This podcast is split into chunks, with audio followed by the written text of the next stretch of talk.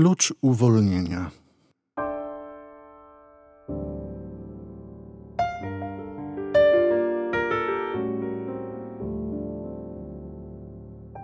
Kim jestem? Okultystą czy wierzącym? Nad bocznymi wejściami do bazyliki na Górze Objawienia zostały umieszczone dwie płaskorzeźby. Są one świadectwem tego, co po objawieniu działo się w tym miejscu. Na jednej widoczna jest Maryja w otoczeniu ludzi zniewolonych przez bogactwo, tytuły, stanowiska, sławę i tym podobne. Wśród tych osób widoczny jest szatan. Na drugiej Maryja jest w otoczeniu ludzi ubogich, ślepych, chromych i cierpiących na różne choroby. Do La Salette po objawieniu zaczęły przybywać tłumy ludzi. Jedni przychodzili tutaj z ciekawości, inni ze swoimi problemami uświadomionymi lub nie. Zaczęły się dokonywać cuda. Najwięcej było uwolnień duchowych, ale były także uzdrowienia fizyczne. Gdyby dzisiaj Maria z La Salette objawiła się w Polsce, czy mówiłaby o tych samych grzechach co 175 lat temu? Z pewnością nie. Wówczas mówiła o braku świętowania niedzieli, nieprzestrzeganiu postów, braku szacunku do imienia jej syna, które nie stanowią istoty objawienia w La Salette. O jakich grzechach mówiłaby dzisiaj Maryja? Co sprawia jej ból dzisiaj? Czy przemilczałaby grzechy aborcji, rozwiązłości, życia bez sakramentów, wolnych związków, pedofilii, homoseksualizmu czy eutanazji? Czy przemilczałaby sprawę zaangażowania w okultyzm ludzi, którzy uważają się za wierzących? Maria mówiła o różnych grzechach, ale nie one są głównym przesłaniem z La Salette. Przesłanie z La Salette kiedyś i dzisiaj to przede wszystkim wezwanie do wiary i nawrócenia. To wezwanie, by wrócić do jej Syna Jezusa Chrystusa. Żyjemy w XXI wieku. Doświadczamy rozwoju cywilizacji. Postęp naukowy i techniczny w ostatnich 50 latach jest o wiele większy niż w ciągu ostatnich 500 lat. 30 lat temu telefon komórkowy był czymś ekskluzywnym. Obecnie posiada go większość dzieci i jest on nie tylko telefonem, ale często skomplikowanym komputerem. Zalew informacji i tempo życia jest ogromne i wielu ludzi nie wytrzymuje napięcia, w którym żyje.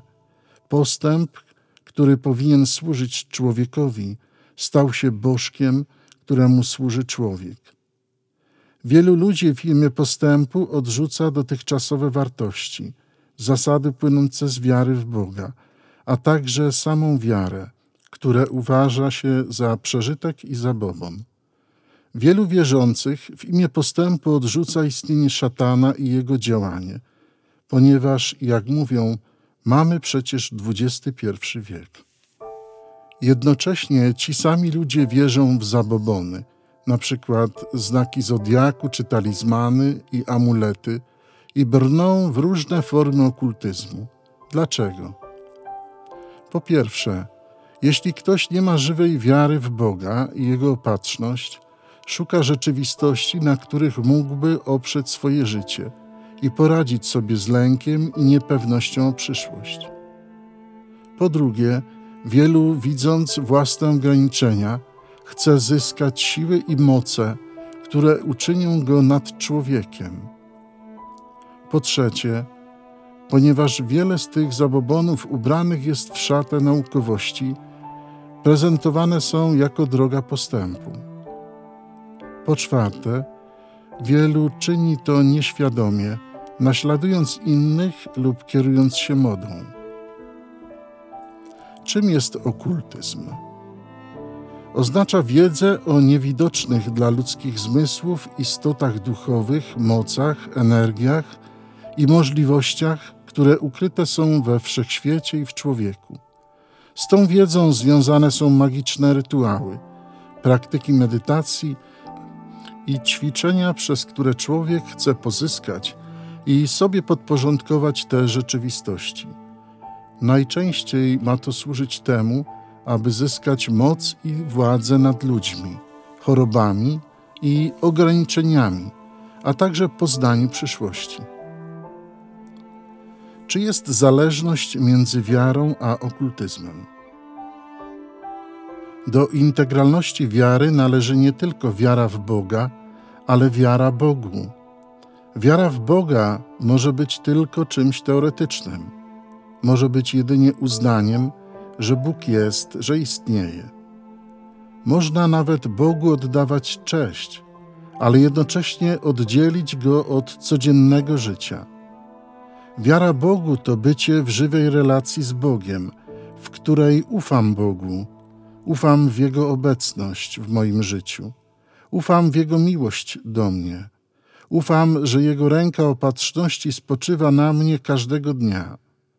Dlatego tylko Bóg jest mocą, do której się odwołuję w moich potrzebach.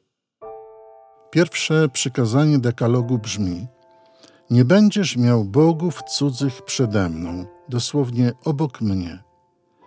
Pierwsze przykazanie nie na darmo jest pierwsze, ponieważ określa kierunek i podstawową zasadę: albo idę z Bogiem przez życie, albo nie.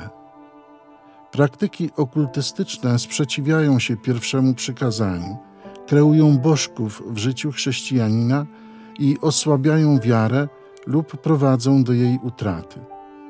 W Księdze Powtórzonego Prawa w rozdziale 18 czytamy: Nie znajdzie się nikt pośród ciebie, kto by przeprowadzał przez ogień syna lub córkę, uprawiał wróżby, gusła, przepowiednie i czary.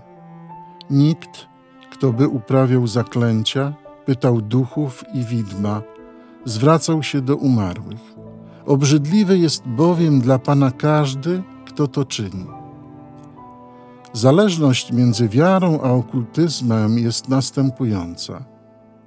Proporcjonalnie do osłabienia wiary wzrasta życie okultyzmem i odwrotnie proporcjonalnie do zaangażowania w okultyzm słabnie potrzeba wiary. Dlaczego tak jest? Ponieważ każdy człowiek, widząc swoją ograniczoność i doświadczając niepewności i lęków w różnych obszarach życia, musi na czymś swoje życie oprzeć. Jeśli nie na Bogu, to pytanie na czym lub na kim opiera swoje życie. Wejście w świat okultyzmu wiąże się nie tylko z rozmyciem lub utratą wiary, ale także z poważnymi konsekwencjami, jak dręczenia diabelskie. Do okultyzmu należą na przykład ludowe przesądy i zabobony, czarny kot, siadanie na rogu stołu przez panny, kładzenie torebki na podłodze, które grozi utratą pieniędzy, numer trzynasty, niewitanie się przez próg, zamawianie i odczynianie uroków. Dalej wiara w horoskopy, znaki zodiaku, wróżby, także te andrzejkowe, karty tarota, noszenie amuletów i talizmanów, na przykład pierścień Atlantów, krzyż Nerona, łapacze snów. Inne to spirytyzm, wywoływanie duchów, astrologia, jasnowictwo, bioenergoterapia, posługiwanie się wahadełkiem – posługiwanie się nieznanymi energiami i stosowanie takich technik jak na przykład reiki czy metoda Silwy w celu zaprogramowania swojego umysłu, yoga, channeling, satanizm i kulty demoniczne, voodoo, duchowe praktyki związane z mitycznymi wierzeniami, na przykład hinduistycznymi czy tybetańskimi. Każdy z nas powinien zatroszczyć się o żywą wiarę jeżeli Jezus Chrystus jest jedynym królem i panem naszego życia, to wszystko, co jest nam potrzebne, otrzymamy od Niego. Wiara jest jak woda, która daje życie. Jeśli jest zmącona i brudna, nie nadaje się do picia. Nie da się pogodzić wiary w Boga z okultyzmem.